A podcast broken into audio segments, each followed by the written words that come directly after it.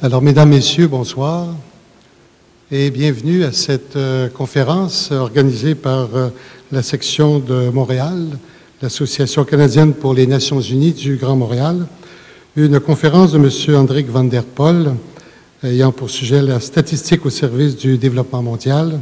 M. van der Pol est directeur de l'Institut de statistique de l'UNESCO. Je suis Louis Dussault et je vais être euh, maître de cérémonie et à ce titre, j'ai le plaisir de signaler la présence de certaines personnalités qui nous honorent de leur présence. J'aimerais signaler la présence de Mme Michelle Stanton-Jean, euh, professeure à l'Université de Montréal, ancienne présidente de la Commission canadienne pour euh, l'UNESCO, de Mme Thérèse Paquette-Sévigny, euh, ancienne sous-secrétaire générale aux communications de l'ONU, de M. Jacques Demers, ancien ambassadeur et délégué permanent du Canada euh, auprès de l'UNESCO. Et c'est à l'époque où M. Demers était notre ambassadeur à l'UNESCO que les tractations se sont conclues pour l'installation à Montréal de l'Institut de la statistique. Et également, j'aimerais signaler la présence de M. Giulio Piceca, consul général d'Italie à Montréal. Et puisque nous sommes à l'Université de Montréal, et eh bien pour vous souhaiter la bienvenue dans ces magnifiques locaux, j'ai le plaisir de prier M. Joseph Hubert, vice-recteur à la recherche et aux relations internationales de l'Université de Montréal, de bien vouloir prendre la parole.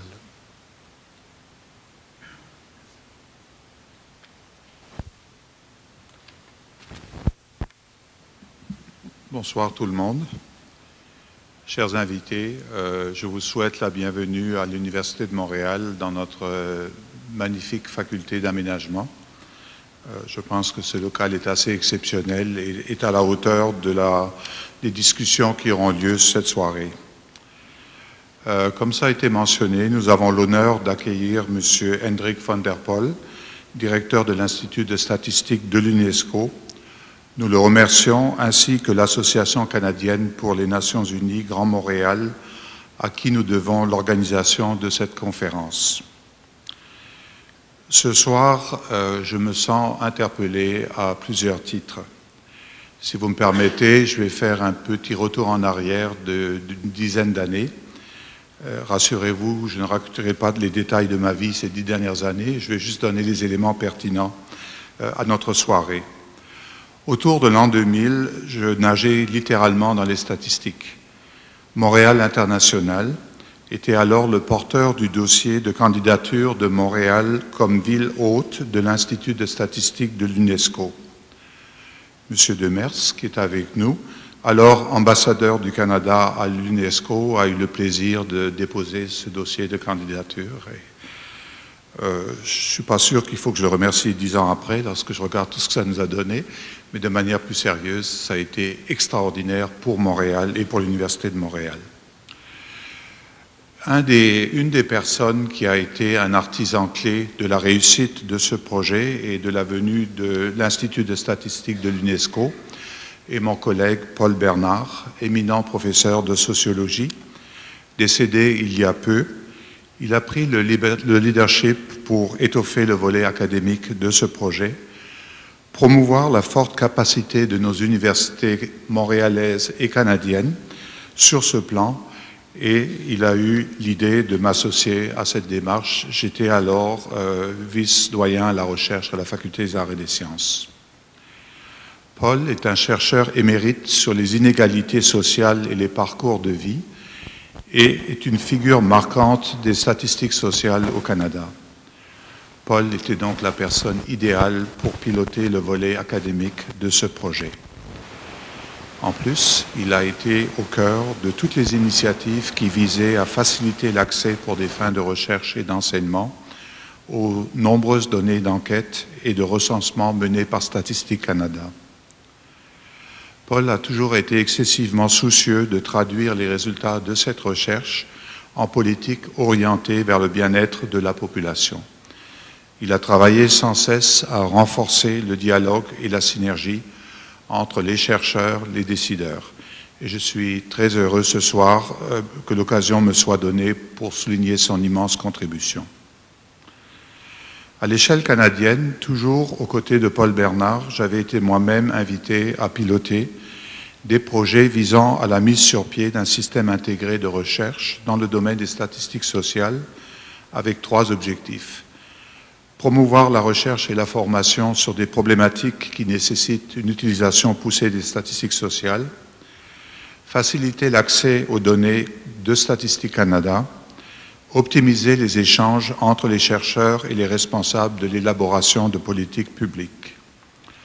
Le tout s'est traduit par l'implantation du réseau canadien des centres de données de recherche de Statistique Canada et par la création en juillet 2000 du pôle québécois de ce réseau, le Centre interuniversitaire québécois des statistiques sociales. En fait, le centre a été créé presque une année avant le, réseau canadien. Ce centre s'est rapidement associé à l'Institut de la statistique du Québec j'ai le plaisir de mentionner que Yvon Fortin, ici présent, a été un artisan de ce mariage entre Statistique Canada, euh, l'ISQ et bien sûr l'UNESCO et l'Université de Montréal. Dans toute cette effervescence que nous avions à l'échelle locale et à l'échelle canadienne, la bonne nouvelle tombait en mai 2000. L'UNESCO avait choisi Montréal devant Paris, Birmingham et La Haye pour y implanter son jeune institut de statistique à Montréal et à l'Université de Montréal. Donc on a été doublement chanceux et impliqué à cet égard. Cette décision a certainement consacré le fait que notre ville est une capitale mondiale de statistiques sociales de l'ONU. Elle venait renforcer le pôle d'excellence en statistiques sociales que nous avions établi dans notre université et en novembre 2001, l'Institut de statistique devenait officiellement le plus illustre locataire du pavillon de Selle. Et ils sont toujours là. Évidemment, depuis, ils ont grandi et on a été obligé de leur trouver des espaces complémentaires. Mais le site original est assez exceptionnel. Le choix de Montréal n'est pas étranger aux atouts indéniables du contexte canadien, québécois et montréalais. Statistique Canada est reconnue comme une des meilleures agences dans son genre au monde. La rigueur de ses collectes de données, de ses analyses et de la façon de traiter notamment le volet confidentialité de ces données. Les chercheurs du Canada et du Québec sont eux-mêmes des chefs de file dans les domaines de statistiques sociales. À Montréal, l'Institut trouvait un réseau professionnel d'une grande richesse et pouvait compter sur la tradition d'excellence et de collaboration des diverses institutions de recherche, gage de nombreuses possibilités d'échanges et de projets conjoints. Le Centre interuniversitaire québécois de statistiques sociales, également hébergé sur notre campus à deux minutes de marche de l'Institut de statistique de l'UNESCO, traduit en soi cette excellence et cette collaboration. Il regroupe autour d'une même installation des chercheurs québécois venant de toutes les universités euh, du Québec et également d'établissements hors de l'université. Outre l'accès aux microdonnées détaillées des grandes enquêtes populationnelles de Statistique Canada et de l'Institut de la statistique du Québec, le, centre offre des activités d'appui à la recherche et ce qui est particulièrement important, de formation et de diffusion des enjeux, relatifs aux indicateurs et aux mesures ainsi qu'aux grandes problématiques sociales. En quelques dix ans seulement, ce centre est devenu un carrefour réputé dans le domaine des statistiques sociales, non seulement au Québec et au Canada, mais aussi sur la scène mondiale. Pour conclure, je voudrais dire que nous sommes très fiers de la présence de l'Institut de statistique de l'UNESCO sur notre campus. Nous avons tout à gagner avec les autres universités québécoises et canadiennes d'une plus forte collaboration sur le plan de la recherche et de l'expertise. Et comme je l'ai mentionné à M. Van der Poel, j'ai rencontré le nouveau directeur, M. Linderman, euh, Lieberman, pardon, deux, trois fois, et il m'a promis que nous aurions des rencontres cet été. Cher Monsieur Van der Poel, à l'aube du dixième anniversaire de l'installation de votre institut à Montréal et à l'Université de Montréal, c'est ce renforcement que je nous souhaite pour les années futures. En terminant, merci à tous et à toutes pour votre présence ce soir qui témoignent de votre intérêt pour l'importante mission de l'Institut de statistique de l'UNESCO. Il est temps de céder la parole à d'autres personnes qui vont vous parler des vraies choses. Merci beaucoup pour votre attention et bonne soirée.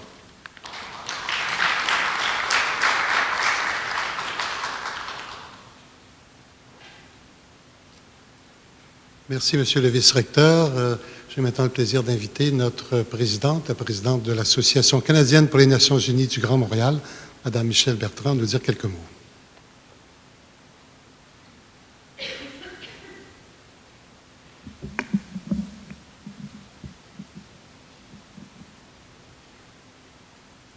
Merci, Monsieur Dussault.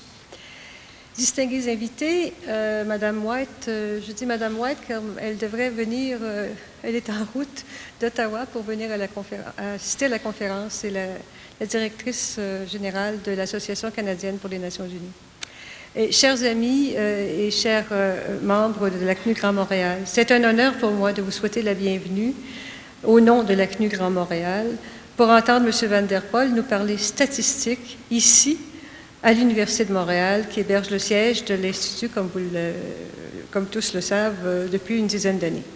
Montréal est une ville internationale. Elle est fière, euh, à juste titre, de la présence d'un grand nombre d'entreprises et d'organisations internationales et, d'un corps diplomatique important et dynamique. Mais elle est aussi une ville onusienne, ce qui est peu connu. Elle est euh, la huitième au monde et la deuxième en Amérique du Nord, selon un rapport récent de Montréal International, qui d'ailleurs euh, la qualifiait éloquemment dans son bulletin dédié aux organisations internationales de creuset mondial des statistiques sur l'éducation, la culture, les sciences et les technologies, euh, faisant bien entendu référence à l'Institut. Nous sommes donc privilégiés. L'ONU est interpellée à tout moment et de plus en plus que ce soit pour apaiser les conflits dans le monde ou venir en aide aux populations réfugiées ou déplacées. Nous n'avons qu'à penser aux événements dans les pays arabes au cours des derniers mois. Ou que ce soit pour secourir les populations qui subissent désastres et cataclysmes qui menacent la sécurité humaine dans le monde, nous n'avons qu'à penser au Japon. J'aimerais bien que nous fassions nôtre la devise de l'UNESCO, construire la paix dans l'esprit des hommes et des femmes, mais ce serait un pas vers la paix, mais pour y arriver, tous doivent s'y mettre. L'UNESCO est une importante composante de l'ONU. L'Institut de statistique en est le fleuron à Montréal. Et nous sommes heureux ce soir de le voir en vedette. Vous me permettrez quelques mots sur l'Association canadienne pour les Nations unies du Grand Montréal. C'est une organisation non gouvernementale, indépendante des gouvernements, et elle fait partie d'un vaste réseau national et mondial représentatif de la société civile de plus en plus directement, qui participe de plus en plus directement aux activités de l'ONU. Notre mission est de fournir un espace d'information et de discussion pour encourager un plus grand engagement de la part de la société civile du Grand Montréal, envers l'action des organes principaux, des commissions et des agences spécialisées de l'ONU. Notre mandat est aussi de faire connaître les organisations onusiennes, et en tout premier lieu, celle dont le siège est à Montréal. Nous avons ce soir le privilège de faire entendre et de faire connaître l'Institut de statistique de l'UNESCO. Grâce aux alliances établies avec nos partenaires, nous rejoignons un auditoire de plus en plus étendu et diversifié, mais qui a un dénominateur commun, l'ONU. Vous êtes tous et toutes bienvenus à devenir membres de l'ACNU Grand Montréal. Nous avons besoin du plus grand nombre. Nous serons heureux de vous y accueillir et de recevoir vos suggestions. Je voudrais souligner que plusieurs dans la salle, M. Hubert en a déjà parlé, plusieurs dans la salle ce soir ont contribué à la venue de l'Institut à Montréal et je suis fière d'avoir moi-même participé à Montréal International à la, candidature à la préparation de la candidature de, l'Institut. Tous mes remerciements aussi pour ce soir à Mme Pascal Ouellette et à Mme Olga Ozdianikova, adjointe de M. Van der Poel, Mme Ouellette et l'adjointe de M. Hubert pour leur indéfectible collaboration pour la préparation de cette euh, conférence. Je tiens à remercier M. Van der Poel d'avoir accepté de nous livrer sa vision ce soir et je tiens à l'assurer de notre appui inconditionnel. Je vous souhaite une excellente soirée.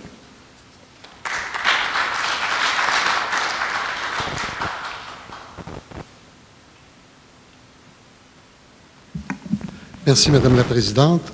Nous avons l'insigne honneur d'avoir parmi nous Madame Catherine Berg, qui est conseillère spéciale auprès du secrétaire général de la Commission canadienne de l'UNESCO, qui va nous dire quelques mots. Madame Berg.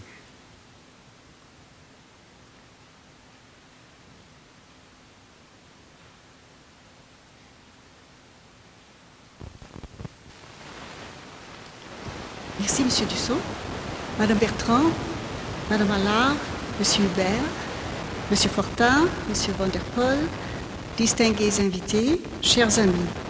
It's a great pleasure and a privilege for me to be here with you this evening on the occasion of Mr. Vanderpoel's lecture and to represent David Walden, the Secretary General of the Canadian Commission for UNESCO. Unfortunately, Mr. Walden is unable to be here this evening. He's asked me to thank Madame Bertrand for her invitation, as well as the partners of the United Nations Association of Canada Grand Montréal. Your commitment to raising awareness of the work and principles of the United Nations makes this type of important event possible. Monsieur Walden me prie également, Madame la Présidente, de souligner les rapports étroits que l'ACNU Grand Montréal et la Commission entretiennent. Il y a de cela quelques années, nous organisions ensemble un concours destiné aux jeunes, présenté dans le cadre de la décennie internationale de la promotion d'une culture de la non-violence et de la paix au profit des enfants du monde. C'est dire combien nos domaines d'intervention sont semblables. L'UNESCO met un point d'honneur à valoriser justement tout ce que nous avons en partage, que ce soit par l'éducation, les sciences, la culture, la communication et l'information. Et la mission de la Commission canadienne pour l'UNESCO, c'est de promouvoir les programmes et les valeurs de l'UNESCO au Canada. Je suis heureuse de partager la scène ce soir avec M. Van der Poel, le directeur de l'Institut de statistique de l'UNESCO, dont les travaux sont une référence pour tous. Les crises modernes et les mutations majeures nous apprennent qu'il faut construire des conditions de développement. Dans bien des cas, la sortie de crise dépend de la continuité de l'éducation, des structures culturelles et scientifiques qui peuvent former une sorte d'amortisseur pour les populations, pour non seulement accélérer la reconstruction, mais également pour favoriser le développement. Et pour y parvenir, il est essentiel d'avoir des statistiques récentes et fiables et des indicateurs pertinents concernant les enjeux éducatifs, culturels et scientifiques des sociétés pour mieux comprendre le monde dans lequel nous évoluons et pour mieux soutenir les populations qui sont dans le besoin. En faisant dialoguer les expertises et les experts du monde entier pour avoir une analyse fine des espaces concernés par son savoir-faire dans les domaines de l'éducation, des sciences, de la culture et de l'information, l'Institut de statistique de l'UNESCO fait partie des réponses aux problèmes posés par les enjeux actuels. Pour preuve, il suffit de se référer aux nombreux documents auxquels l'Institut contribue, dont le fameux rapport mondial de suivi sur l'éducation pour tous, qui fait l'objet chaque année d'un lancement canadien organisé à Ottawa par la Commission, en collaboration avec plusieurs autres partenaires, euh, dont l'Association canadienne pour le développement international, l'ACTI. Je souhaite également mentionner le rapport mondial sur la diversité culturelle, qui constitue pour la Commission une véritable Bible à laquelle nous nous référons quotidiennement. Merci de votre attention et de votre présence aujourd'hui. Merci beaucoup.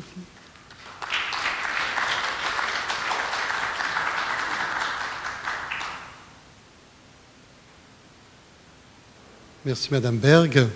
Pour euh, présenter notre conférencier de ce soir, nous avons le plaisir d'avoir parmi nous M. Yvon Fortin, le président du Conseil de l'Institut de la statistique, qui va nous présenter notre conférencier. Monsieur le Président.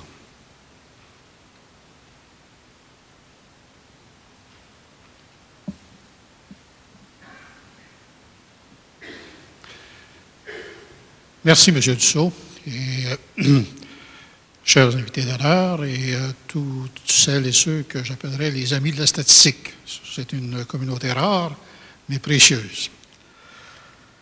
J'ai eu l'occasion de connaître Hendrik van der Poel depuis son arrivée à l'Institut de la statistique de l'UNESCO en 2006. D'abord à titre de membre du conseil d'administration et plus récemment en tant que président de ce même conseil. M. Van der Poel a su assurer un rayonnement aux travaux de l'Institut, tant par la pertinence des travaux que par leur actualité.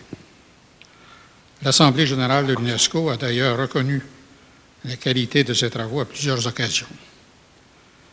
Les rapports que M. Van der Poel a déposés auprès de ces assemblées se sont attirés des nombreux éloges des pays membres. De nos jours, la crédibilité d'un organisme statistique repose sur très peu de choses. Nous, Canadiens, en savons quelque chose, puisque la réputation de Statistique Canada a malheureusement été sérieusement attachée au cours des derniers mois. J'ai souvent eu l'occasion de discuter avec M. Van der Poel de l'importance de maintenir et promouvoir la crédibilité de l'Institut statistique de l'UNESCO.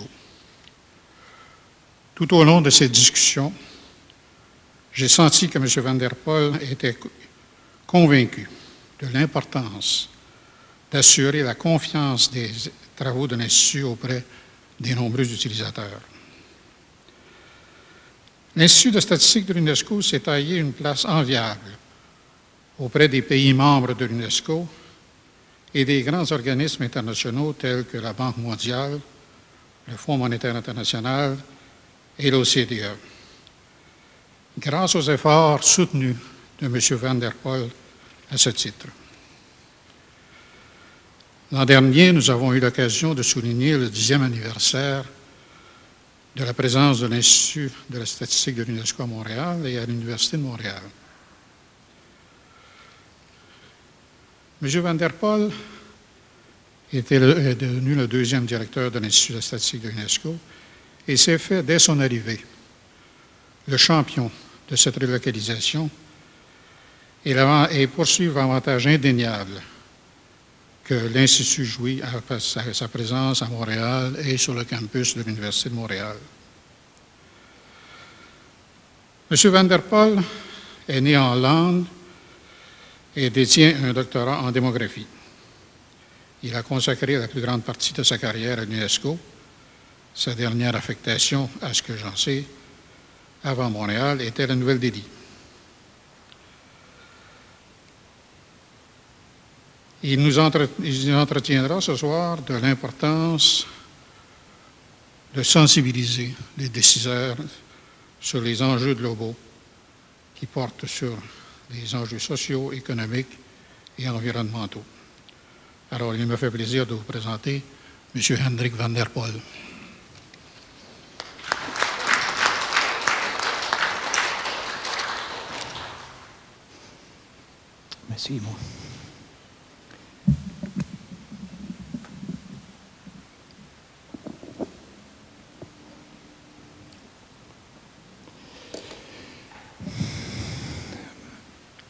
Bonsoir, euh, Madame, Monsieur. Euh, mes remerciements euh, d'abord à l'Association canadienne pour les Nations Unies pour l'invitation, euh, aussi bien sûr pour l'Université de Montréal pour nous, euh, pour nous euh, accueillir ici dans cette salle merveilleuse.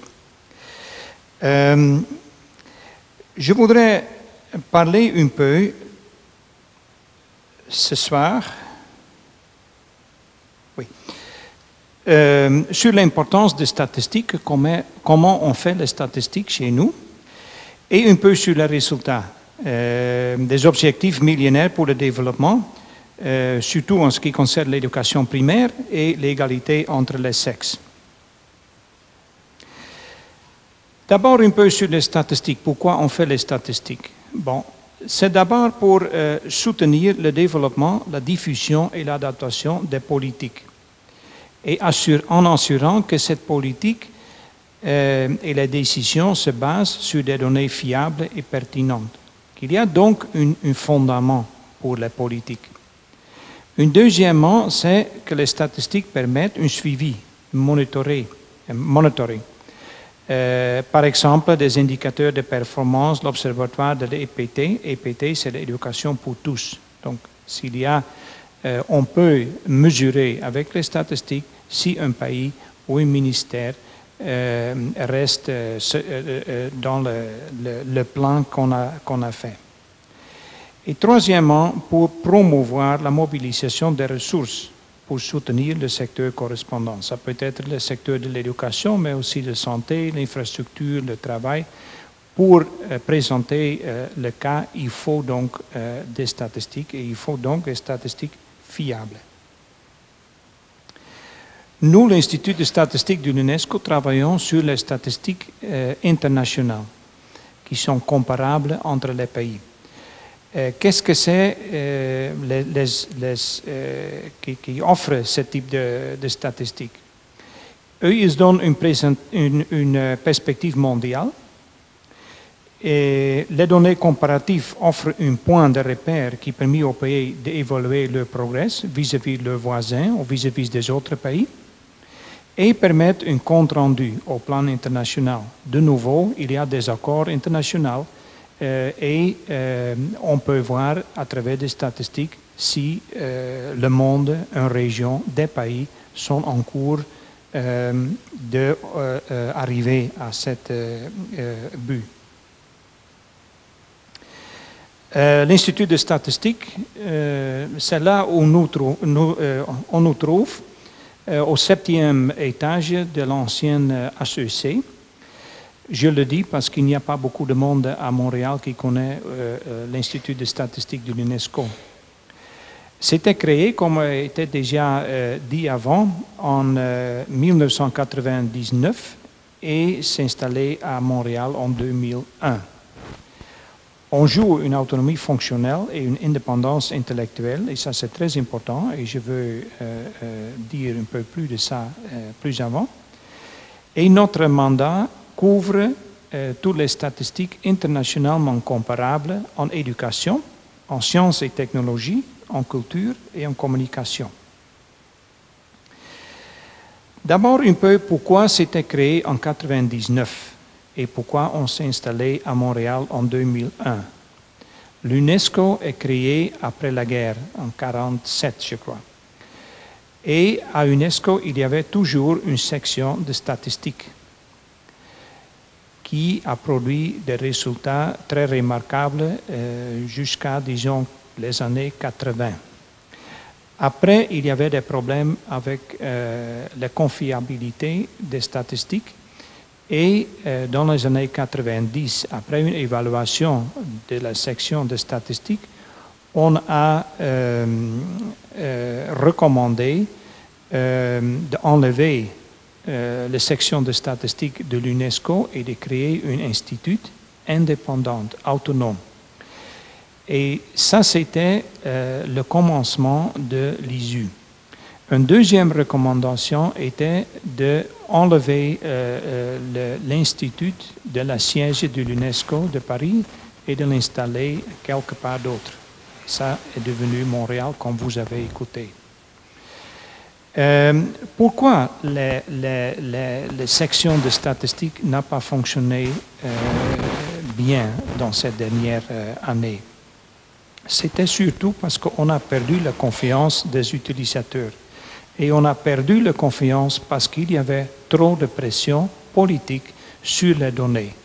Les données internationalement comparables deviennent de plus en plus importantes pour les pays parce que on, euh, euh, on voit euh, plusieurs fois un ranking des pays dans les différentes publications. Par exemple, euh, le PNUD, le Programme des Nations Unies pour le développement, présente chaque année un ranking des pays selon leur niveau de développement humain.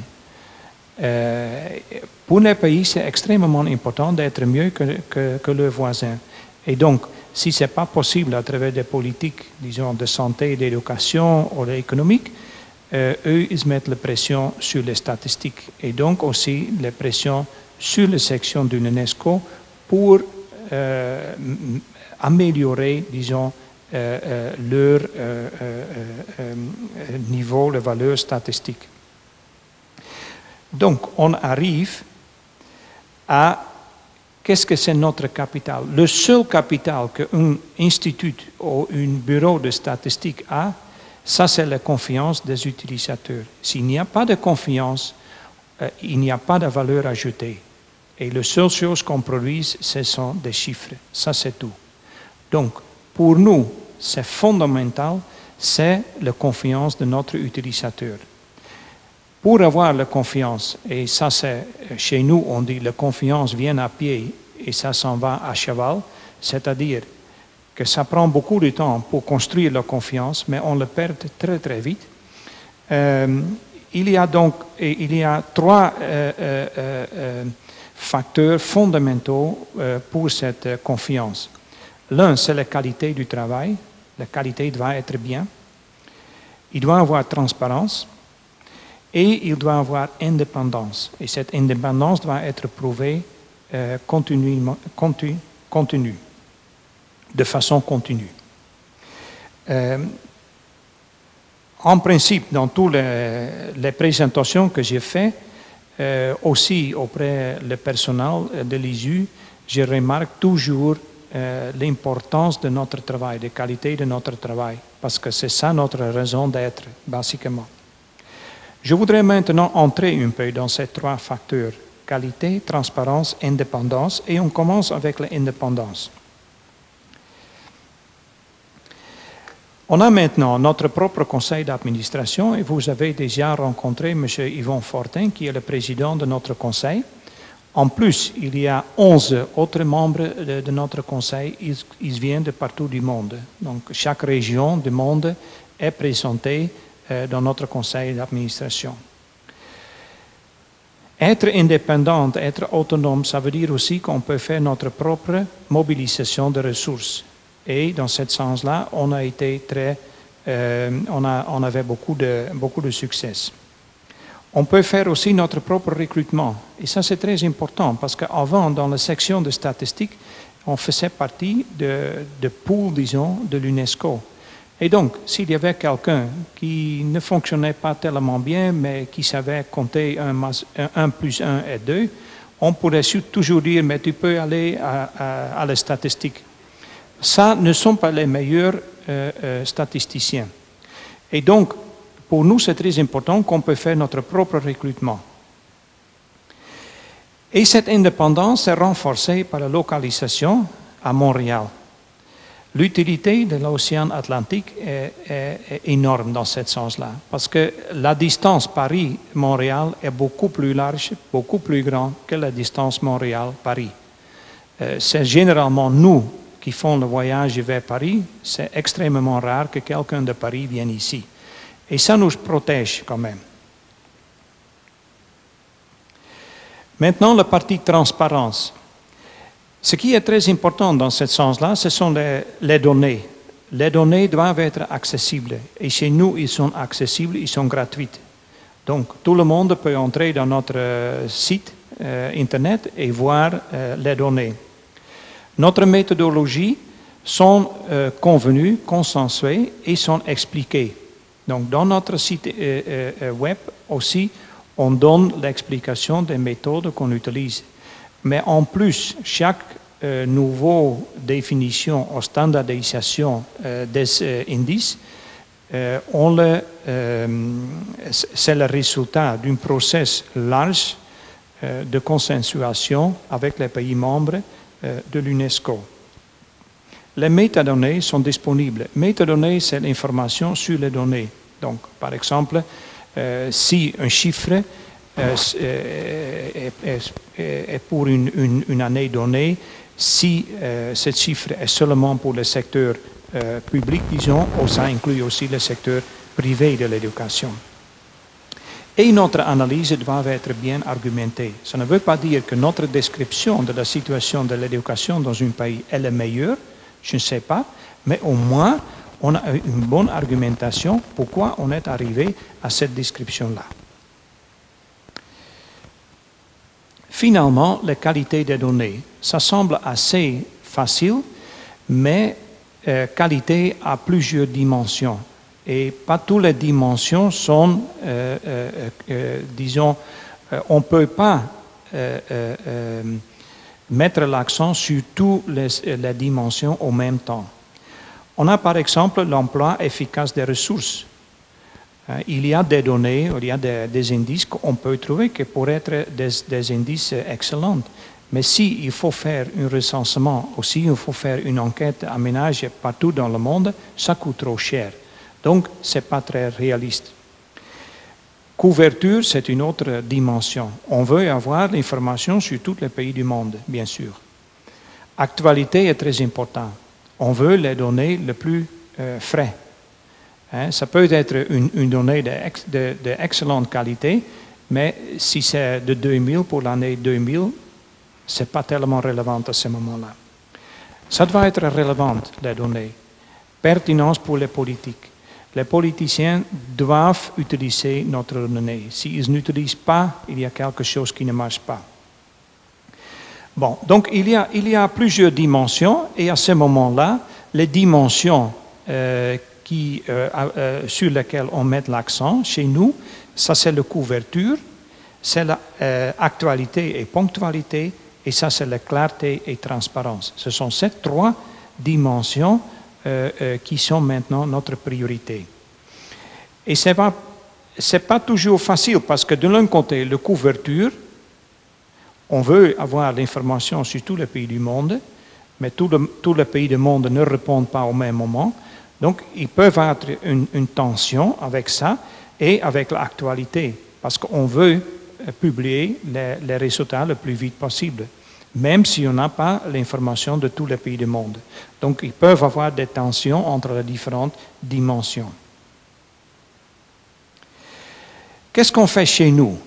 Il y a euh, en principe euh, quatre euh, stages, disons, dans notre travail. D'abord, la collecte des données.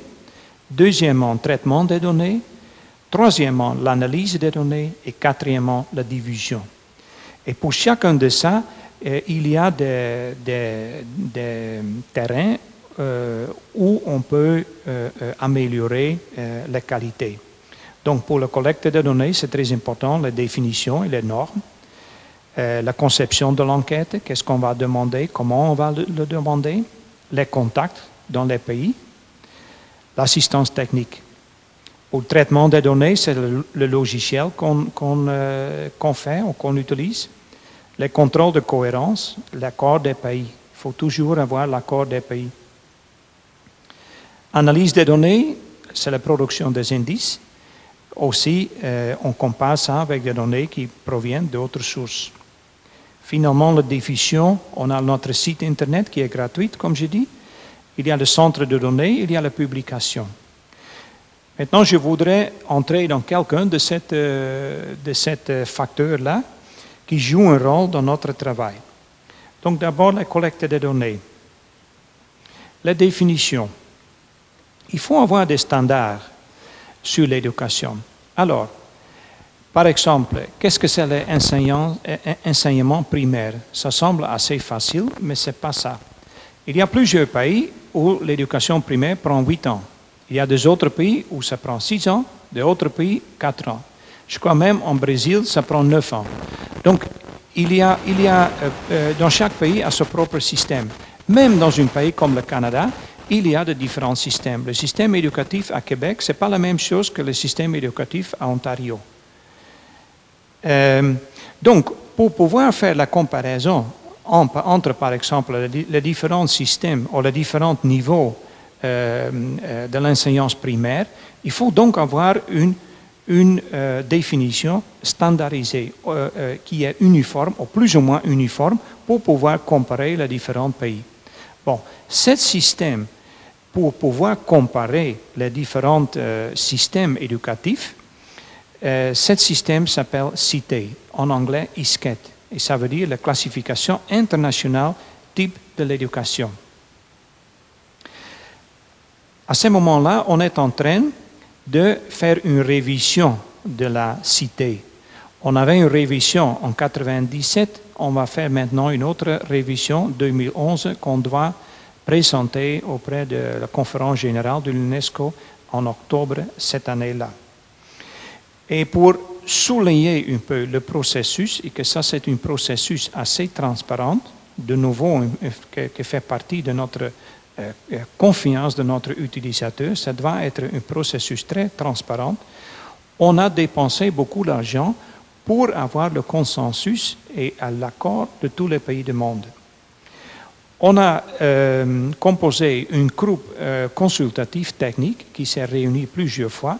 Cet groupe consultatif euh, a plusieurs membres qui viennent de partout, donc pas seulement d'ici, mais dans tous les pays du monde. Non, pas tous les pays du monde, mais dans toutes les régions, on a, on a quelques représentants.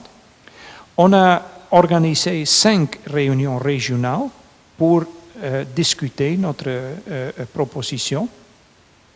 On a fait une réunion des agences internationales, une consultation mondiale par la poste de tous les des États membres. Donc, on a envoyé notre proposition à le ministère euh, d'éducation et de temps en temps, il y a des pays où il y a plusieurs ministères d'éducation, pour l'éducation primaire, pour secondaire, supérieure, euh, euh, non formelle, alphabétisation, ils peuvent avoir de tout. On l'a envoyé à le bureau de statistiques auprès des, des associations nationales pour l'UNESCO, etc., etc et on a présenté euh, notre proposition auprès de deux, conférences mondiales. De tout en tout, ça nous a coûté 500 000 dollars. Alors, ça, c'est une argent bien euh, dépensé. Je crois oui, parce que M. Fortin et les collègues n'avaient pas euh, de problèmes avec ça. Moi non plus. Parce que c'est quand même un, processus où tout le monde pouvaient participer. Et ça, c'est très important. Il faut le consensus de tout le monde, plus ou moins. Mais au moins que tout le monde avait la possibilité de donner son opinion. Donc, euh, on prend ce type de, de, de, de processus assez euh, sérieux.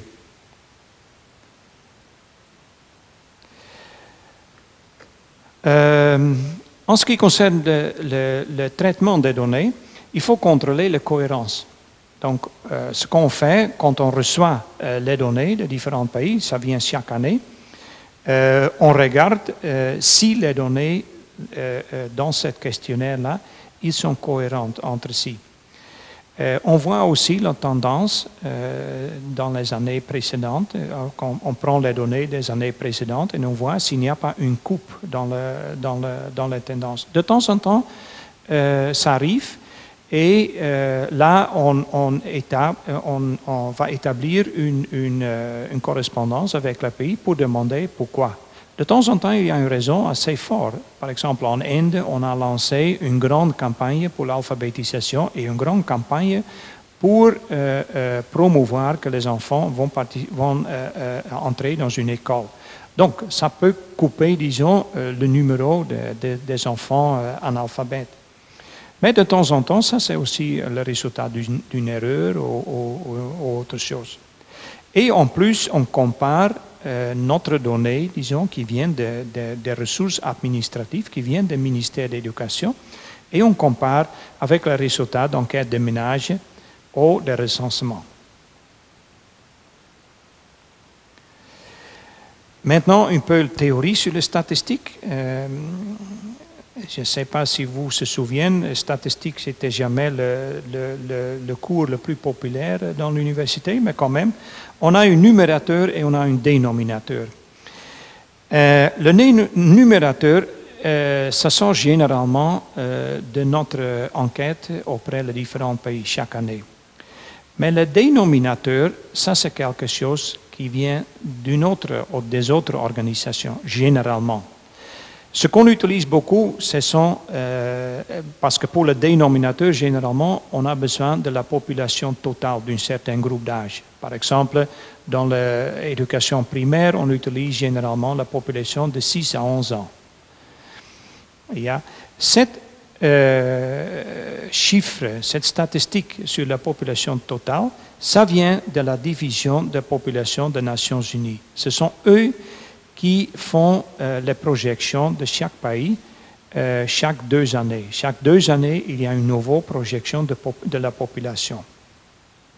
Or, ça c'est aussi une source euh, de, de, de, discrépance, disons, de différence entre notre donnée et la donnée nationale, parce qu'il y a plusieurs pays qui utilisent leur propre projection de la population. ils, peuvent avoir une différence assez grande. Une autre source pour une, différence entre notre donnée et la donnée nationale, ça c'est l'application de ce système que je viens de dire de citer. Donc, euh, si nous utilisons, comme par exemple pour l'éducation primaire, hein, le, premier six ans de euh, euh, l'éducation, mais un pays comme l'Allemagne utilise seulement les premiers quatre ans. bien sûr, ils vont avoir des différences entre les différents indicateurs. Donc ça, ce sont deux sources de discrépance, de différence entre notre donnée et les données nationales. Euh, une autre façon pour, euh, pour améliorer, disons, la qualité des données, c'est l'assistance euh, technique qui, notre institut, que notre institut donne auprès de plusieurs pays. On a quatre équipes avec une conseillère régionale à Santiago de Chile, qui couvre bien sûr l'Amérique latine et le Caraïbe, à Dakar, qui couvre euh, l'Afrique de l'Ouest et, centrale, Nairobi, euh, l'Afrique de l'Est et Sud, euh, et Bangkok, qui couvre l'Asie et Pacifique. En plus, on a aussi quelques statisticiens professionnels dans plusieurs bureaux de l'UNESCO. Ils couvrent généralement 4-5 pays, euh, par exemple, le bureau à, Bamako, à Mali, il couvre Mali, euh, Niger, euh, Burkina Faso et Guinée. Donc, on a quelqu'un qui s'occupe de chercher des contacts avec notre contrepartie nationale dans ce pays-là. On a aussi quelqu'un à Yaoundé, à Windhoek, Namibie, Dar es Salaam, Doha pour la péninsule arabe, à New Delhi euh, pour l'Asie du Sud et à Apia, Samoa pour le Pacifique. Euh, en tout, ce sont environ 25 euh, professionnels que l'ISU a dans, dans le monde. Donc ça, c'est une, une, capacité qu'on a pour donner l'assistance à notre contrepartie nationale. De nouveau, ça c'est une, une, infrastructure qui est quand même assez chère pour maintenir. Euh, la conception de l'enquête, ça c'est autre façon euh, qui a à voir avec la collecte des données. Euh, il y a pour nous quatre, disons, règles qui sont très importantes. il faut collecter les, données fiables, de nouveau la qualité bien sûr, mais aussi qui sont politiquement pertinentes. Ils doivent être utilisés, au moins que les politiciens le peuvent utiliser s'ils veulent. Il faut minimiser le charge de travail des pays dans la collecte des données. Ça, c'est très important parce qu'on ne peut pas envoyer un questionnaire comme ça et attendre que les gens là-bas vont remplir, disons, en deux semaines. Ça, on ne peut pas. Il faut essayer euh, euh, de minimaliser parce que ce travail-là, ça, c'est un travail extra pour les gens. Eux, ils sont là pour collecter les données de leur pays, de leur système d'éducation. Ils ne sont pas là, ils ne sont pas payés pour euh, euh, donner euh, cette information à nous. La méthodologie doit être cohérente aux circonstances. Ça, c'est aussi très important parce qu'on collecte les données d'un pays comme l'Allemagne, disons, mais aussi d'un pays comme Niger. Les circonstances sont assez différentes, mais quand même, il faut trouver une façon pour que ce soit comparable. Et les pays doivent être entièrement engagés nous sommes des partenaires, ce n'est pas nous qui disons comment il faut faire, il faut aussi que les pays soient d'accord. Bon, euh, euh, en ce qui concerne euh, la distribution de notre donnée, c'est déjà mentionné avant dans, dans, cette soirée-là. Notre données sont utilisées, notre données sur l'éducation sont utilisées par euh, la Banque mondiale dans leur euh, euh, rapport indicateur du développement dans le monde, l'UNICEF, la situation des enfants dans le monde, le PNUD, j'ai déjà mentionné ça, le rapport mondial sur le développement humain qui vient chaque année. On a les objectifs millénaires pour le développement, où on publie aussi, on utilise aussi notre donnée d'éducation. Euh, ça, c'est un rapport de l'UNESCO, Éducation pour tous, euh, rapport mondial de suivi, Global Monitoring Report, qui vient chaque année. Et ça, c'est une publication qui est de chez nous, euh, recueil de données mondiales sur l'éducation. Ça aussi, ça vient chaque année, on a une nouvelle publication dans cette série-là. donc, avec ça, je voudrais montrer qu'on a quand même des utilisateurs avec une réputation assez forte et euh, ça veut dire qu'eux, ils ont confiance en nous, euh, au moins pour les données sur l'éducation. Et c'est ça ce qu'on veut. Donc, jusqu'à ce moment, c'était notre façon de travailler. Qu'est-ce que sont les complexités un peu de, de notre travail, disons? Euh, ça semble assez simple, mais ce n'est pas toujours, tellement, tellement simple. Maintenant, quelques résultats. Et, je voudrais me concentrer sur les objectifs euh, du millénaire pour le développement. Euh, cet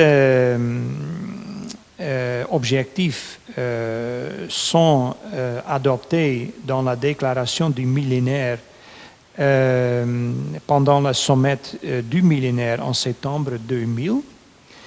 Et il y a huit objectifs. Le premier, c'est éliminer l'extrême pauvreté et la faim. Le deuxième, c'est assurer l'enseignement primaire pour tous. Trois, promouvoir l'égalité entre les sexes et l'autonomisation des femmes.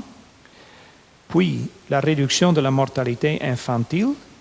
Améliorer la santé maternelle combattre le VIH-Sida, le paludisme et l'autre maladie, assurer un environnement, environnement durable et mettre en place un partenariat mondial pour le développement. Pour nous, l'Institut de statistique de l'UNESCO, c'est numéro 2 qui est très important et c'est numéro 3 en ce qui concerne euh, l'éducation. Donc, euh, je veux d'abord maintenant entrer euh, dans la partie enseignement primaire pour tout et puis dans l'égalité entre les sexes. L'objectif numéro 2, il faut, il faut d'abord traduire cet objectif dans des indicateurs. et l'objectif, c'est d'ici 2015, Donner à tous les enfants, garçons et filles, partout dans le monde, les moyens d'achever un cycle complet d'études primaires. Alors, il y a trois euh, euh, domaines euh, ici. Il y a d'abord la participation à l'école primaire d'ici 2015 pour tous les enfants d'âge primaire. Donc, c'est la participation, entrée dans une école. Le deuxième, ça c'est que tous les enfants achèvent l'enseignement primaire donc le progrès dans l'école. Un chose, c'est d'entrer dans une école. Deuxième, c'est de, euh, euh, de, progresser dans cette école. Et le troisième, bien sûr, c'est qu'on apprend quelque chose quand on est dans l'école. Donc, les résultats.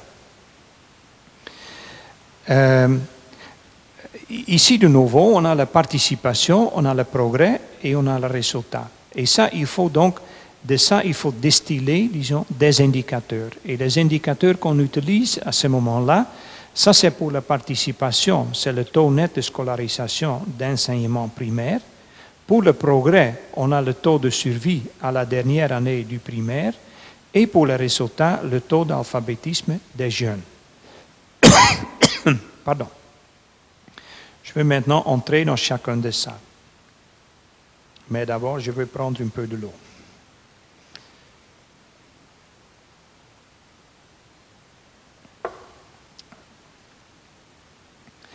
Le taux net de scolarisation. On a ici comme euh, euh, numérateur les effectifs inscrits au primaire du groupe d'âge officiel. C'est généralement, disons, de 6 à 11 ans.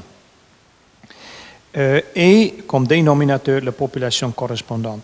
C'est mieux qu'on explique ça ici avec les cercles. Donc, on a ici en orange, on a la population de 6 à 11 ans. Ça, c'est la population qui devrait être dans une école primaire. La population qui est effectivement inscrite au primaire, c'est ça, c'est le brun. Et qui sont effectivement inscrits et qui ont l'âge de 6 à 11 ans. En plus, il y a un petit groupe euh, en bleu qui sont enfants d'un autre âge, disons qu'en 12 ans, ou 13 ans, ou 14 ans, mais qui sont aussi dans l'enseignance primaire. Donc, pour le taux net de scolarisation, on utilise ça dans le numérateur et euh, ce cercle-là, de population de 6 ans, 11 ans, dans le dénominateur. Pour le taux gros de scolarité, on utilise le brun plus le bleu et on divise ça entre la population de 6 à 11 ans.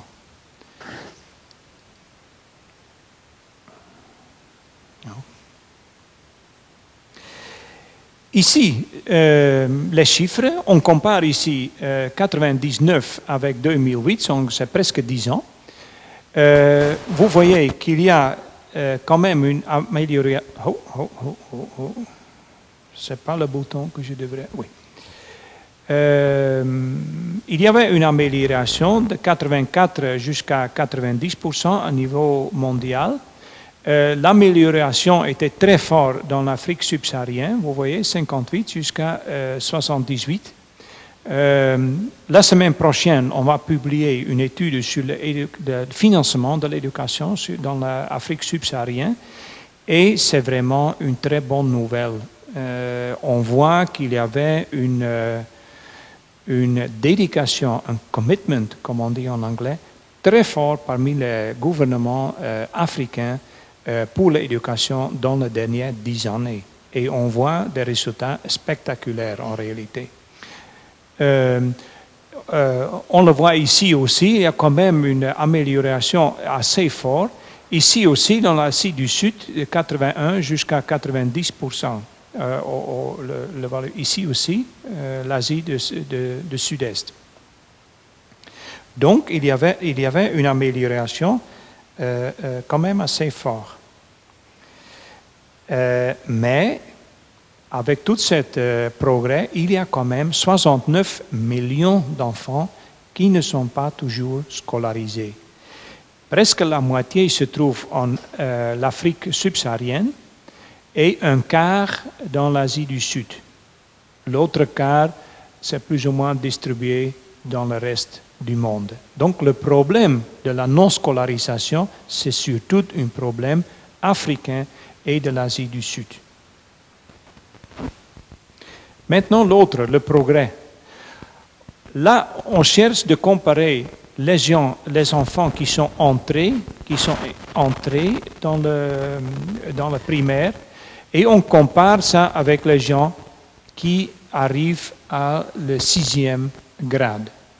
Donc, dans le dénominateur, on a ça, le nombre total d'élèves de la cohorte inscrits en la première année, et dans le numérateur, on a ça, nombre total d'élèves de la cohorte qui ont été promus en dernière année du primaire. Euh, J'ai ici les résultats dans euh, plusieurs pays euh, de l'Afrique subsaharienne. Et on voit que plus de 30% des enfants abandonnent euh, l'école avant la dernière année euh, dans la moitié des pays d'Afrique subsaharienne. Et la moitié s'est montrée ici.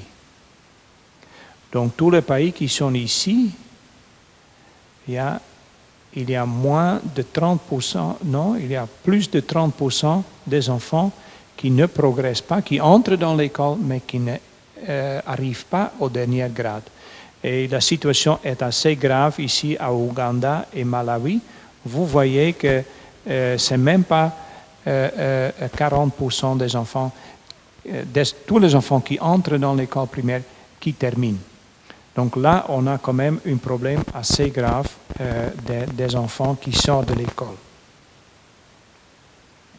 Finalement, le résultat, on utilise le taux d'alphabétisme des jeunes et des jeunes qui sont définis comme les, enfants, ou les jeunes personnes de 15 à 24 ans. Donc, on a ici euh, le nombre de personnes de ce groupe d'âge-là qui sachent, euh, sachant lire et écrire, et ici la population totale de groupe d'âge de 15 à 24 ans. Quelques résultats. Il y a quand même euh, il y avait des résultats euh, quand même euh, euh, positifs. La situation s'améliore entre 90, 2000 et 2008. Euh, vous voyez aussi qu'il y avait un progrès assez fort dans l'Asie du Sud, dans l'Afrique du Nord, un peu moins dans l'Afrique subsaharienne. Quand même, il y a encore 131 millions de jeunes qui ne peuvent pas lire et écrire. Donc il y a quand même un grand problème. Maintenant, l'objectif 3, donc, c'est-à-dire éliminer les disparités entre les sexes dans l'enseignement primaire et secondaire d'ici à 2005, euh, si possible, et à tous les niveaux de l'enseignement en 2015 ou plus tard. Euh, ici, il y a donc deux parties, disons, la participation égale des filles et des garçons au primaire et au secondaire avant 2005 et la participation égale des femmes et des hommes dans l'enseignement supérieur d'ici 2015. Euh, donc, ce qu'on cherche, c'est la participation égale et notre indicateur, c'est l'indice de parité entre les sexes. Et cet indicateur-là, euh, on va expliquer. Euh,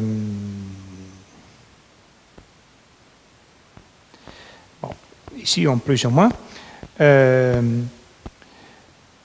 Dans une cas hypothétique euh, où on aura, disons, euh, 8 filles et 10 garçons, euh, l'indice euh, brut de scolarité sera ici 80 et ici 100, supposant que dans les deux cas, on a en total 10, 10 enfants. Et dans ce cas-là, si on fait la division, on arrive à virgule 80. Euh, si on, suppose une parité quand la valeur de cette IPS est entre 0,87 jusqu'à 1,03, donc on dit là on a parité. Si c'est plus, il y a un avantage pour les filles. Si c'est moins, il y a un avantage pour les garçons. Donc ce qu'on fait, on compare les deux euh, taux euh, brut euh, euh, de scolarité. et les résultats sont comme ça. Ici, on a l'éducation primaire, éducation secondaire, éducation tertiaire, supérieure. ici, on a les, les différentes régions. Ce qu'on voit, c'est quand même des grandes différences entre les différents niveaux d'éducation. Euh, parmi les primaires, euh, il y a une certaine euh, égalité entre les différentes régions. Ah, on compare aussi 99 avec 2008. On voit que dans toutes les régions du monde, sauf l'Océanie, la situation a amélioré. Les lignes vertes ici, ça c'est la ligne, disons, euh, où il y a une égalité, une parité entre les sexes. Donc ça, c'est le, le, la bande entre 0,97 et 1,03. Vous voyez qu'il y a une amélioration quand même. Euh, Ce n'est pas dans toutes les régions du monde où on a cette parité, mais on est quand même assez proche. Dans l'éducation supérieure, il y a beaucoup de différences entre les différentes régions. Vous voyez qu'il y a plusieurs régions où on a un avantage euh, des, femmes, euh, même au niveau mondial. C'est surtout dans, euh, les pays riches, disons, l'Europe, l'Amérique du Nord, aussi l'Amérique latine et la Caraïbe, mais aussi ici, dans le sud-est de l'Asie. Euh, d'un autre côté, on voit aussi euh, des avantages pour les garçons, euh, surtout ici, en Afrique subsaharienne, l'Asie, l'Asie du Sud, l'Océanie et l'Asie de l'Ouest. Bien qu'il y avait le progrès quand même. Ici, il y avait un progrès énorme, mais là aussi. Les deux régions où la situation n'a pas amélioré, c'est en Afrique subsaharienne et ici en secondaire, de nouveau euh, l'Afrique subsaharienne. Vous voyez que l'éducation secondaire, c'est plus ou moins entre ces deux extrêmes-là. Donc on voit une amélioration, mais il y a quand même euh, des régions où on a euh, une discrépance, une non-parité entre les différents sexes. Et cette différence devient plus grande quand plus élevé le niveau d'éducation. Ici, on a les différents pays euh, dans une, euh, une, une, map euh, mondiale. Vous voyez euh, qu'il y a une parité. Ce sont les pays en, en, en, jaune, donc ce sont, disons, les pays de l'OCDE. en Amérique latine, c'est très fort. L'Afrique du Sud, l'Asie sud-ouest, l'Asie sud, où on a une, parité. Euh, les garçons sont encore favorisés ici en Afrique subsaharienne, surtout euh, Moyen-Orient, euh, Brésil et le Chili.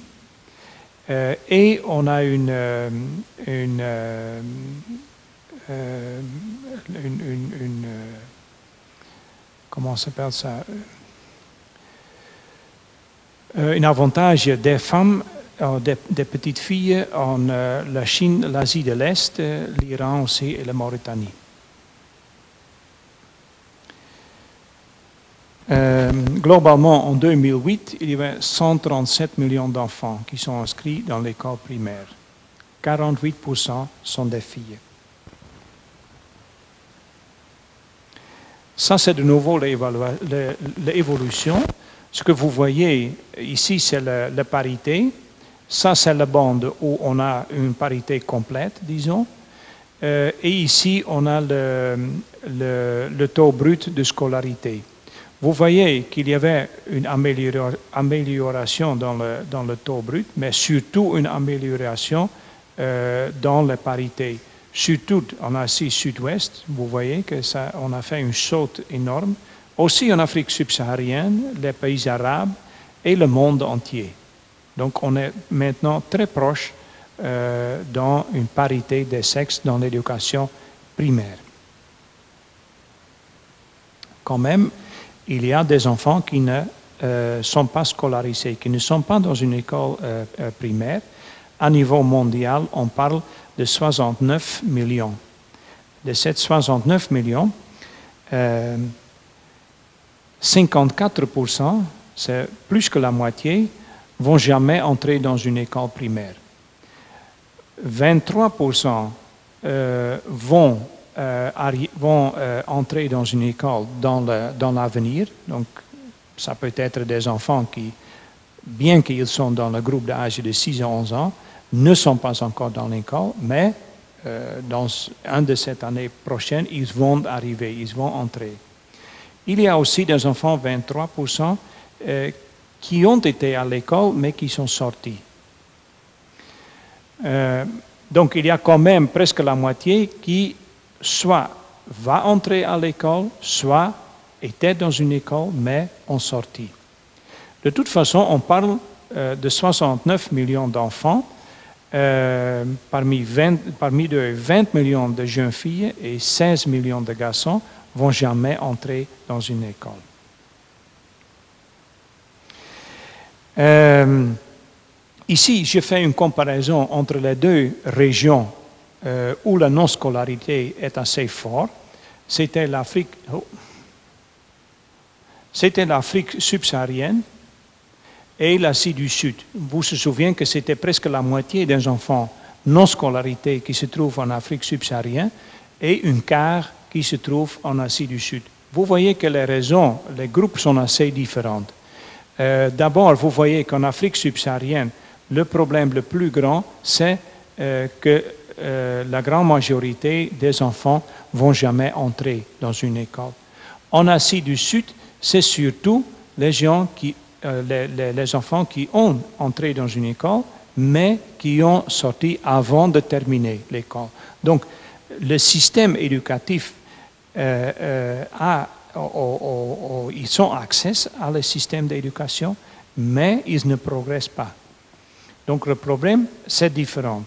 Vous voyez aussi une différence entre euh, les différents sexes. Euh, pour les, jeunes filles, euh, c'est quand même deux tiers qui n'arrivent jamais à une école. Pour les garçons, c'est la moitié.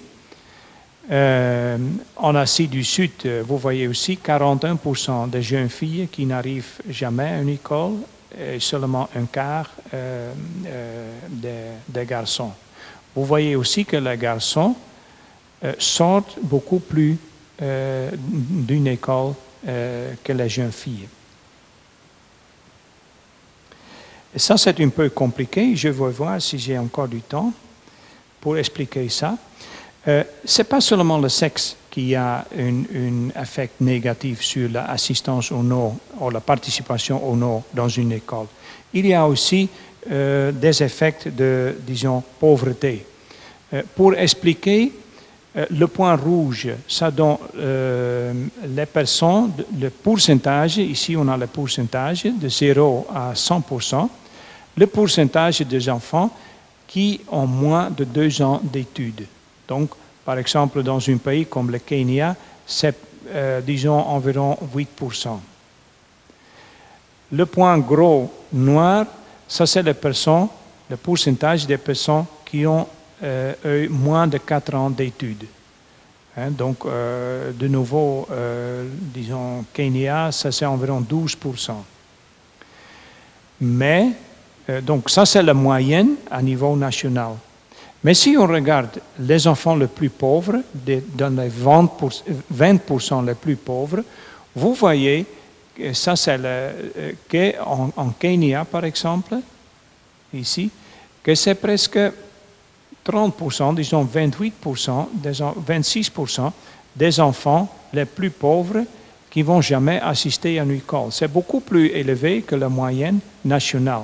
Et vous voyez comme un pays dans Yémen, hein, le, le moyen national c'est environ 30, mais pour les plus pauvres, c'est quand même plus de 60% qui vont jamais assister à une école. Donc ça, c'est l'effet, disons, de pauvreté. Mais il y a une- aussi un effet euh, de sexe, de genre. Et ça, c'est ici. Ça, c'est les jeunes filles euh, qui sont parmi les 20% les plus pauvres qui n'ont jamais assisté à une école, ou jamais, qui ont moins de 4 ans. Vous voyez, par exemple, que parmi les plus pauvres en, en, en Yémen, c'est quand même euh, 90% des jeunes filles qui ont moins de 4 ans d'instruction. Donc, dans quelques pays, euh, le facteur sexe est très important. Euh, vous avez ici la Turquie, euh, l'Égypte, euh, un pays comme ici Inde, Yémen c'est très fort, Népal, Pakistan, Maroc, etc. Il y a aussi des, pays où la pauvreté explique beaucoup plus. Hein, ici, en Philippines, Philippines, c'est très fort l'explication de pauvreté.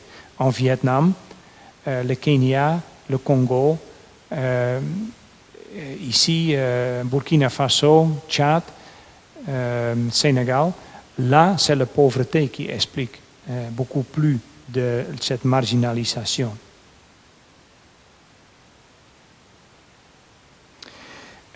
Ici, je donne un exemple d'un pays de l'Afrique, je ne sais pas lequel, mais quand même, du- de, cette euh, trajectoire euh, qui est difficile. Ce qu'on voit ici, ce sont les jeunes filles, 100. Ici, garçons, aussi 100. De ces 100 garçons, il sont 94 qui vont entrer dans la première année du primaire. De ces 94, sont 32 seulement qui vont euh, euh, progresser jusqu'à dernière année. Parmi les jeunes filles, du 100, sont 97 qui vont entrer. Donc, vous voyez que l'accès à l'éducation primaire est beaucoup plus difficile pour les jeunes filles que pour les garçons, 87 et 94. Mais une fois que les jeunes filles sont dans une école, ils progressent beaucoup mieux que les garçons. Sont 36 de ces 87 qui vont progresser jusqu'à la dernière année. Pour les garçons, c'était seulement 32 de 94. Ici, on a le résultat qui est plus ou moins le même. C'est une, maîtrise minimale de la lecture. Yeah? Donc, ce qu'on voit, c'est l'accès pour les jeunes filles est beaucoup plus difficile. C'est euh, plus facile pour les garçons. Mais une fois que les jeunes filles sont dans une école, ils progressent beaucoup mieux que les garçons. Et ça se traduit, dans un certain sens, aussi dans euh, le taux de redoublement. On voit ici le taux de redoublement de plusieurs pays euh, dans l'enseignement primaire. Et vous voyez que dans tous ces pays, et c'est presque pour tous les pays du monde, ce sont les garçons qui ont plus de redoublement que les jeunes filles. Et ça a à voir un peu, c'est autre facteur qui a à voir un peu pour ce phénomène. Une fois que les jeunes filles sont dans une école, ils progressent beaucoup plus mieux que les garçons. Euh, ici, c'est autre façon de l'illustrer. Euh, on a les garçons et les jeunes filles euh, qui sont au-delà de l'âge scolaire. On prend deux ans en plus de l'âge scolaire. Donc, si c'est 6 à 11 ans, on commence avec 13 ans et plus. Et vous voyez que dans presque tous les pays du monde, hein, il y a une surreprésentation des garçons. C'est-à-dire qu'il y a beaucoup plus de garçons qui, sont, euh, qui ont un âge, euh, euh, qui sont âgés plus que l'âge scolaire que les jeunes filles. Ici, on a la disparité entre les sexes au niveau de l'enseignement secondaire. Ce qui est rouge euh, c'est-à-dire qu'il y a une, euh, euh, plus d'avantages pour, les, pour, les jeunes, pour les jeunes filles. On voit ça beaucoup en Amérique du Sud, vous voyez, et en Amérique centrale, mais aussi dans l'Asie de l'Est, le sud de l'Afrique et le nord de l'Afrique. dans cette couleur-là, on voit qu'il y a un avantage pour les garçons, surtout en Afrique subsaharienne, euh, l'Asie du Sud et l'Asie de l'Ouest. La prochaine donne l'enseignement supérieur. Et vous voyez que la situation devient plus en plus rouge. Le monde devient de plus en plus rouge. C'est-à-dire qu'il y a plus d'avantages pour les, pour, les, pour les femmes. C'est presque tous les pays, tous les continents. Le seul continent où les, où les, les hommes ont encore euh, un avantage, c'est l'Afrique subsaharienne euh, et l'Asie du Sud et de l'Ouest. Mais là aussi, il y a déjà des, plusieurs pays qui sont rouges. Donc, et ça je veux montrer maintenant. Plus un pays avance, plus un pays est riche, plus la participation des femmes dans l'éducation supérieure. Euh, oh, vous avez ici euh, le revenu par tête, mm, par capita, donc euh, la richesse d'un pays, et ici l'indice de, de, parité. Vous voyez que quand plus pauvres les pays, plus de garçons, quand plus riches les pays, plus de filles plus de, femmes dans l'éducation. Ça, c'est l'éducation supérieure. Je suis sûr qu'au Canada, bien que on n'avait pas les données pour le Canada, et ça, c'est quand même, euh, c'est pas notre faute parce que le Canada donne ses données à l'OCDE et on a des accords, euh, nous, l'Institut, avec l'OCDE et l'Eurostat pour échanger notre, notre donnée. Donc c'est l'OCDE qui est responsable de trouver les données canadiennes, mais ils ont des problèmes, il semble. Et un de ces problèmes, c'est parce qu'ici, l'éducation est euh, la responsabilité des provinces et pas à niveau fédéral. Donc, c'est très difficile d'avoir des données pour tout le Canada. Mais bon, ça, c'est une. Donc, euh, pas la donnée pour le Canada. Donc il y a quand même euh, euh, une différence euh, assez marquée entre, entre les sexes dans les différents niveaux d'éducation. Et plus élevée l'éducation, plus marquante et plus grands les avantages des femmes. Une dernière image, et ça c'est le personnel enseignant et la parité entre les sexes. Là aussi, nous voyons beaucoup de différences c'est surtout les instituteurs masculins qui sont forts dans les pays euh, subsahariens, ici, un peu ici aussi. Euh, c'est surtout les femmes euh, qui dominent, disons, l'enseignant primaire et secondaire. euh, ici dans les Amériques, euh, dans les pays riches de l'Euro-Asie, même aussi plusieurs pays en, Asie sud-ouest. Donc là, il y a aussi des grandes différences entre les sexes et, entre les différentes régions.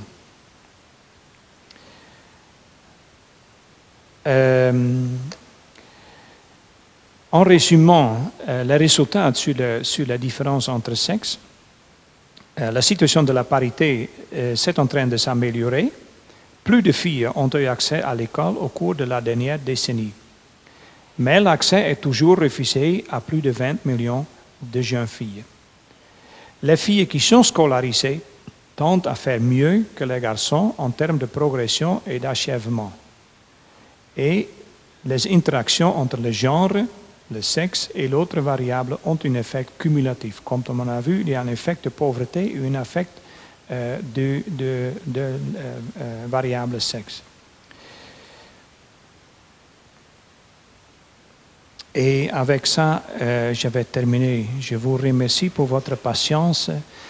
et si vous avez des questions, je suis là. Et sinon, on est ici à dessin. Merci beaucoup.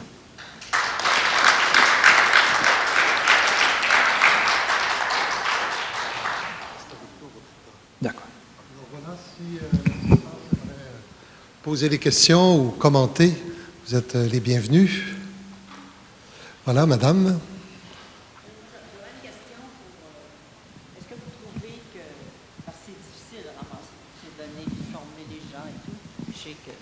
Je sais que, c'est très compliqué, euh, la même chose que la WHO, est-ce que vous trouvez que la, euh, la collaboration des pays, excluant le Canada, semble-t-il, la collaboration des pays s'est améliorée pour euh, vous faciliter la tâche pour, euh, avec les travaux que vous avez faits pour former les gens et tout ça?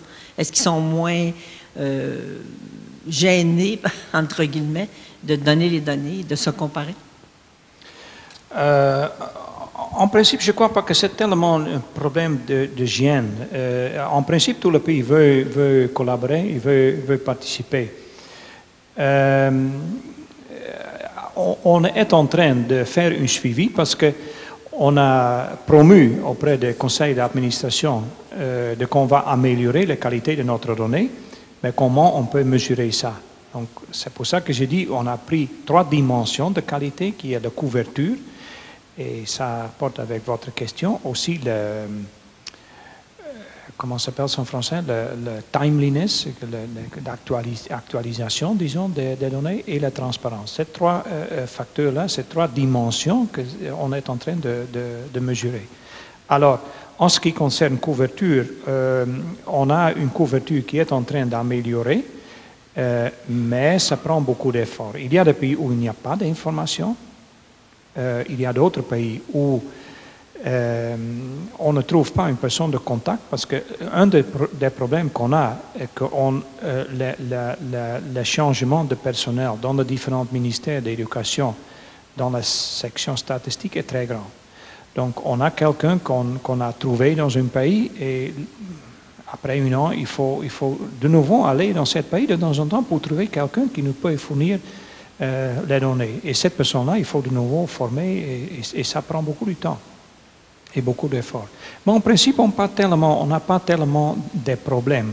Euh, le couverture pour notre questionnaire, qu'on appelle le questionnaire A, qui se porte sur l'éducation euh, primaire et secondaire, euh, on a une couverture de, plus de, de, 80% de tous les pays du monde. Et dans cette 20%, il y a beaucoup, très petits pays dans le Pacifique euh, et dans la, dans la Caraïbe. Donc en réalité, euh, si vous voyez la population, on, arrive à des pourcentages qui sont beaucoup mieux. Euh, pour les autres questionnaires qui portent sur l'éducation supérieure et le financement de l'éducation, la couverture est beaucoup moins, mais on est en train d'améliorer. On a fait beaucoup d'efforts, par exemple, pour l'Afrique subsaharienne, pour, pour trouver l'information. pour ça, il faut aller dans des pays, il faut euh, former les gens, et pas seulement dans l'éducation, dans, disons, dans le ministère de l'Éducation, mais aussi le ministère de, Finances, parce que ce sont eux qui ont ce type de données. Euh, il, faut, euh, faire le, le, le, le, link entre ces deux parce que un moment, ils ne sont jamais rencontrés. Donc, ça prend beaucoup de temps et beaucoup d'efforts. Mais ce n'est pas question de gêne, ou il n'y a pas beaucoup de questions de ne pas vouloir donner l'information. Non. Monsieur le vice-recteur euh, On a essayé avec M. Fortin de compléter la carte du Canada. Et on peut vous dire que pour le Québec, en éducation supérieure, c'est les mêmes observations. On ne s'aventurera pas dans les autres provinces parce qu'on n'a pas accès aux données. Yeah. Merci. Merci. Oui, euh, Monsieur Demers. Oui, je m'adresse à l'administrateur de l'Institut plutôt qu'au statisticien. Euh, quel est le budget actuel de l'Institut? Euh, l'importance du personnel et l'origine du personnel. Combien de pays sont représentés au sein du personnel? Merci. Notre budget pour cette année-là, c'est 16 millions de dollars, dollars américains. Euh, on a progressé beaucoup parce qu'en 2006, c'était environ 8 millions. De ces 16 millions de dollars, 4,5 viennent de l'UNESCO et le reste vient de différents bailleurs de fonds. Euh, le personnel, à ce moment-là, on a commencé il y a 10 ans avec moins de 10 personnes qui sont venues ici, de, Paris. Actuellement, l'ISU a environ 125 euh, membres du staff, desquels environ 20-25 sont euh, dans le terrain. Donc ici à Montréal, c'est environ 100-105 à ce moment-là. Mais on a quand même euh, eu une, une période d'accroissement euh, assez fort dernièrement. Euh, et la nationalité, je ne sais pas la dernière compte, mais dans la dernière réunion de, conseil d'administration, on avait environ 45 différentes nationalités. Et on compte pas les nationalités doubles parce qu'il y a plusieurs de notre personnel qui ont une double nationalité canadienne avec une autre. Mais donc, euh, ce qu'on a ici, on n'a pas le problème de trouver des statisticiens disons, euh, qui parlent l'espagnol ou le chinois ou le russe. Et, ça, c'est un grand avantage ici à, Montréal, qui a une population assez grande de, de, des immigrants. Donc, euh, euh, on, on, trouve toutes les cultures et toutes les langues ici. Ça, c'est un grand avantage pour nous. Et, quand même, un marché euh, de main-d'œuvre qui, qui, est bien qualifié dans notre, dans sujet. Oui, euh, Monsieur le Président. Merci. Si je pourrais me permettre un, commentaire sur le, financement de l'Institut, et c'est grâce aux efforts de M. Van der Poel et du conseil d'administration des dernières années, c'est qu'on a cherché à diversifier la base de financement de l'Institut en allant chercher des contributions directes des pays membres de l'UNESCO. Et plusieurs pays, en fait, se sont portés volontaires et ont contribué. Euh, ce qu'on demandait aussi aux pays, c'est de ne pas contribuer pour des projets spécifiques, et de contribuer à la base de fonctionnement de l'Institut statistique et ces pays-là ont accepté. Alors, on se retrouve aujourd'hui dans une situation financière relativement euh, fiable, non pas due au financement de l'UNESCO, c'est tout à fait compréhensible, mais à la contribution de plusieurs pays membres directement au fonctionnement de l'Institut statistique. Merci, M. Fortin. Bien, M. Gingras.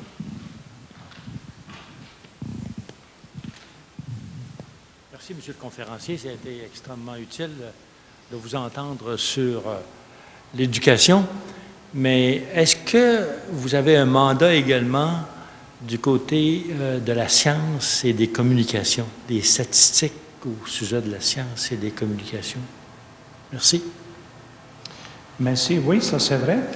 Euh, on a mis l'accent, surtout dans les premières années de l'existence de l'issue, sur la partie éducation, qui est le plus, je ne veux pas dire le plus important, mais pour, disons, euh, pour l'UNESCO, c'est l'éducation qui est le plus important. Donc on a mis l'accent là-dessus. C'est dernièrement, les dernières euh, années, qu'on a aussi fait des investissements dans d'autres euh, euh, domaines, disons.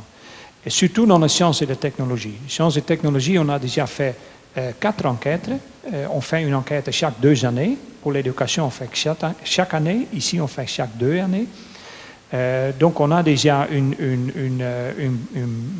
base de données, une banque de données assez, assez grande où on peut mettre aussi, on a aussi des tendances.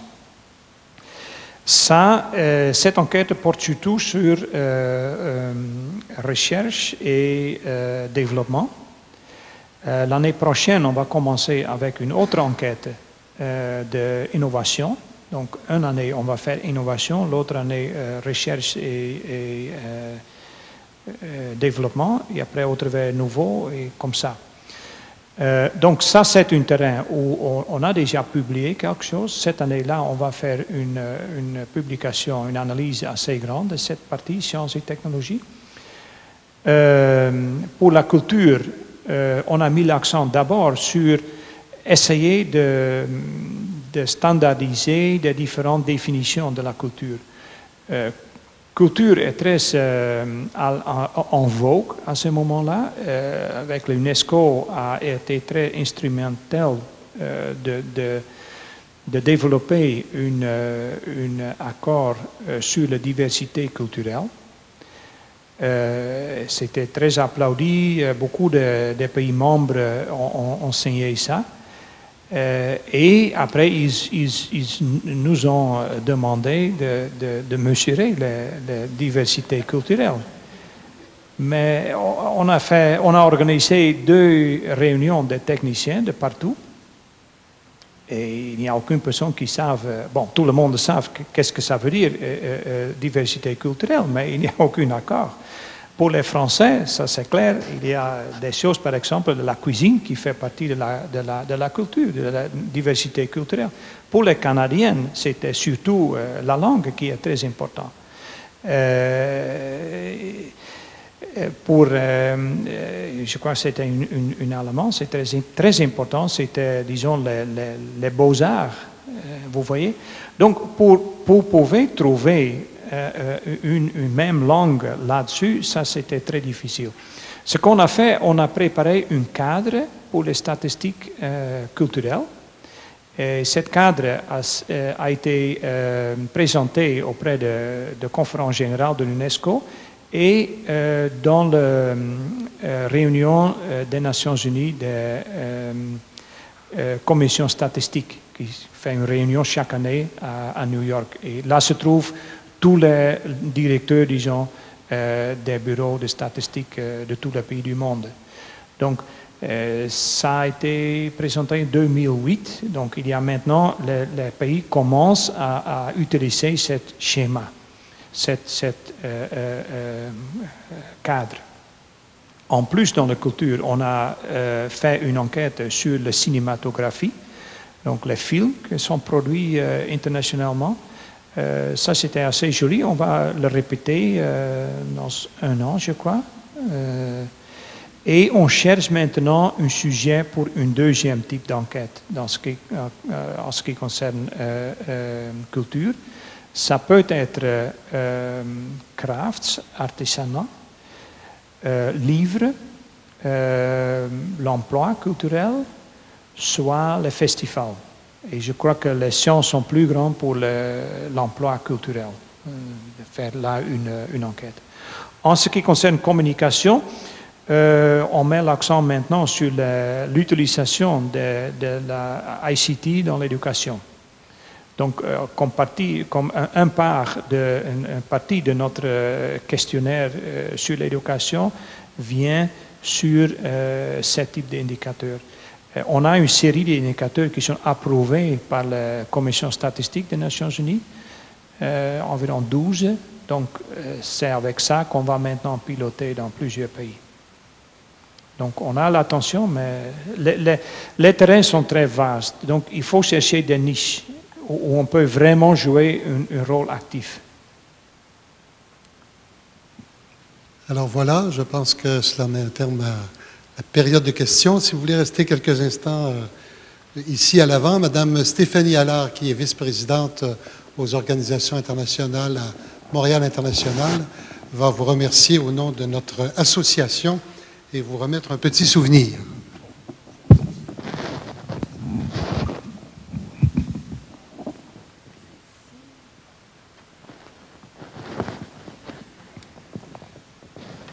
Merci beaucoup. Alors, Monsieur Van der Poel, cher Hendrik, euh, c'est à moi que revient euh, le plaisir et l'honneur euh, de vous remercier pour votre, votre présentation de ce soir. à titre de vice-présidente de Montréal International pour les organisations internationales. Pour ceux qui sont un peu moins familiers avec Montréal International, nous sommes une agence de développement économique pour la région du Grand Montréal. Euh, une agence de développement économique euh, comme il en existe dans plusieurs, je dirais même la majorité des villes en Amérique du Nord, en Europe et de plus en plus à travers le monde. Euh, à cette différence près que Montréal International, en plus de tenter d'attirer des investissements étrangers, en plus de tenter d'attirer des talents étrangers, nous avons un mandat d'attirer des organisations internationales, gouvernementales et non gouvernementales à Montréal. Et pourquoi on fait ça? On fait ça pour, d'une part, générer des, retombées économiques à Montréal, générer des emplois à Montréal, mais également pour contribuer au rayonnement international de Montréal, quelque chose euh, auquel les 69 organisations internationales présentes maintenant à Montréal, dont l'Institut statistique de l'UNESCO, contribuent énormément. Alors, merci beaucoup. Et l'Institut statistique de l'UNESCO, comme on l'a mentionné un peu plus tôt, c'est vraiment un grand succès. C'est un grand succès pour Montréal, mais c'est également un grand succès pour Montréal International. Je dois dire qu'en y réfléchissant tout à l'heure, je me disais, on a attiré 34 organisations internationales à Montréal depuis notre création en 96. Et l'Institut statistique de l'UNESCO est certainement le plus important en termes d'employés, d'une part, mais aussi en termes de réunion, organisation gouvernementale qu'on a attirée directement à Montréal, nous, Montréal International. Vous l'avez dit tout à l'heure, vous étiez euh, un peu moins de 10, vous étiez 9 en 2001 à Montréal et vous avez décuplé vos effectifs euh, en 10 ans. J'espère que les 10 prochaines années euh, iront également dans cette direction et on travaille très fort avec M. Vanderpoel et d'autres personnes à l'Institut statistique pour justement vous appuyer dans vos efforts de croissance actuellement. Grâce à l'Institut statistique de l'UNESCO, Montréal a disons peut-être confirmer ou solidifier sa, position également comme capitale, disons capitale mondiale ou un, chef-lieu euh, au niveau des statistiques sociales, euh, au niveau international. Alors merci beaucoup pour ça. Et vous avez également, euh, au cours des dix dernières années, développé des synergies très intéressantes avec l'Université de Montréal, qui vous accueille bien sûr depuis depuis dix ans, mais également avec des acteurs au niveau national et au niveau québécois, au niveau des statistiques. Merci pour ça. Donc, merci aussi, Hendrik, pour une présentation qui, euh, pour ma part, qui suis une néophyte, euh, m'a permis de, réaliser à quel point c'était important, euh, les statistiques pour l'élaboration des politiques euh, internationales, mondiales et des politiques nationales dans différents pays au niveau d'enjeux très importants pour le développement et notamment euh, pour l'éducation. Et je dois dire aussi, ayant moi-même survécu à plusieurs cours statistiques dans le cadre de mes études en sciences économiques à l'Université de Montréal, au pavillon Jean-Briand, il y a plusieurs années, d'excellents cours d'ailleurs, hein, c'était très très bien, mais ce n'est pas facile de rendre intéressante, palpitante, la statistique. Il y a certains des tableaux que vous nous avez montrés qui, m'ont personnellement vraiment étonné. J'ai trouvé ça très intéressant de la façon dont c'était fait. Donc, merci beaucoup pour ça. Je pense que euh, vous seriez excellent également comme professeur. Alors, un jour, euh, si vous voulez faire autre chose, je pense que ce serait, euh, vous seriez excellent dans ce domaine aussi. Merci beaucoup pour le travail que vous avez accompli pour l'issue, mais également pour le rayonnement de Montréal au cours des cinq dernières années, depuis 2006, quand vous êtes arrivé à Montréal. Vous avez fait beaucoup de choses personnellement. Merci beaucoup pour ça. Et merci aussi beaucoup pour toutes les synergies euh, et les partenariats que vous avez développés avec l'université et avec d'autres acteurs euh, montréalais. Et sur, euh, sur ce, j'ai un petit cadeau, je crois comprendre, c'est un petit cadeau qui vient bien de chez nous, n'est-ce pas? C'est un cidre de glace et au nom de, de l'ACNU, au nom de l'université, de tous les partenaires et vos amis ici présents, je vous remercie beaucoup pour votre présentation ce soir et j'espère que les dix prochaines années de l'issue seront aussi bonnes que les dix premières. Merci beaucoup.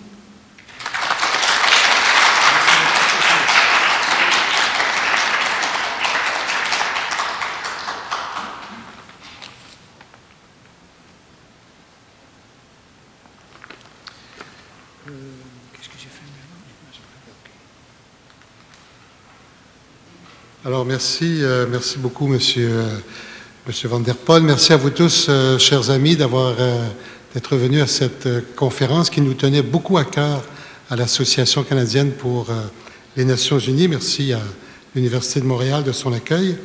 Et toujours à titre de maître de cérémonie, j'ai j'ai un agréable devoir de remercier nos supporters, nos commanditaires qui permettent à notre organisme de tenir euh, ses activités.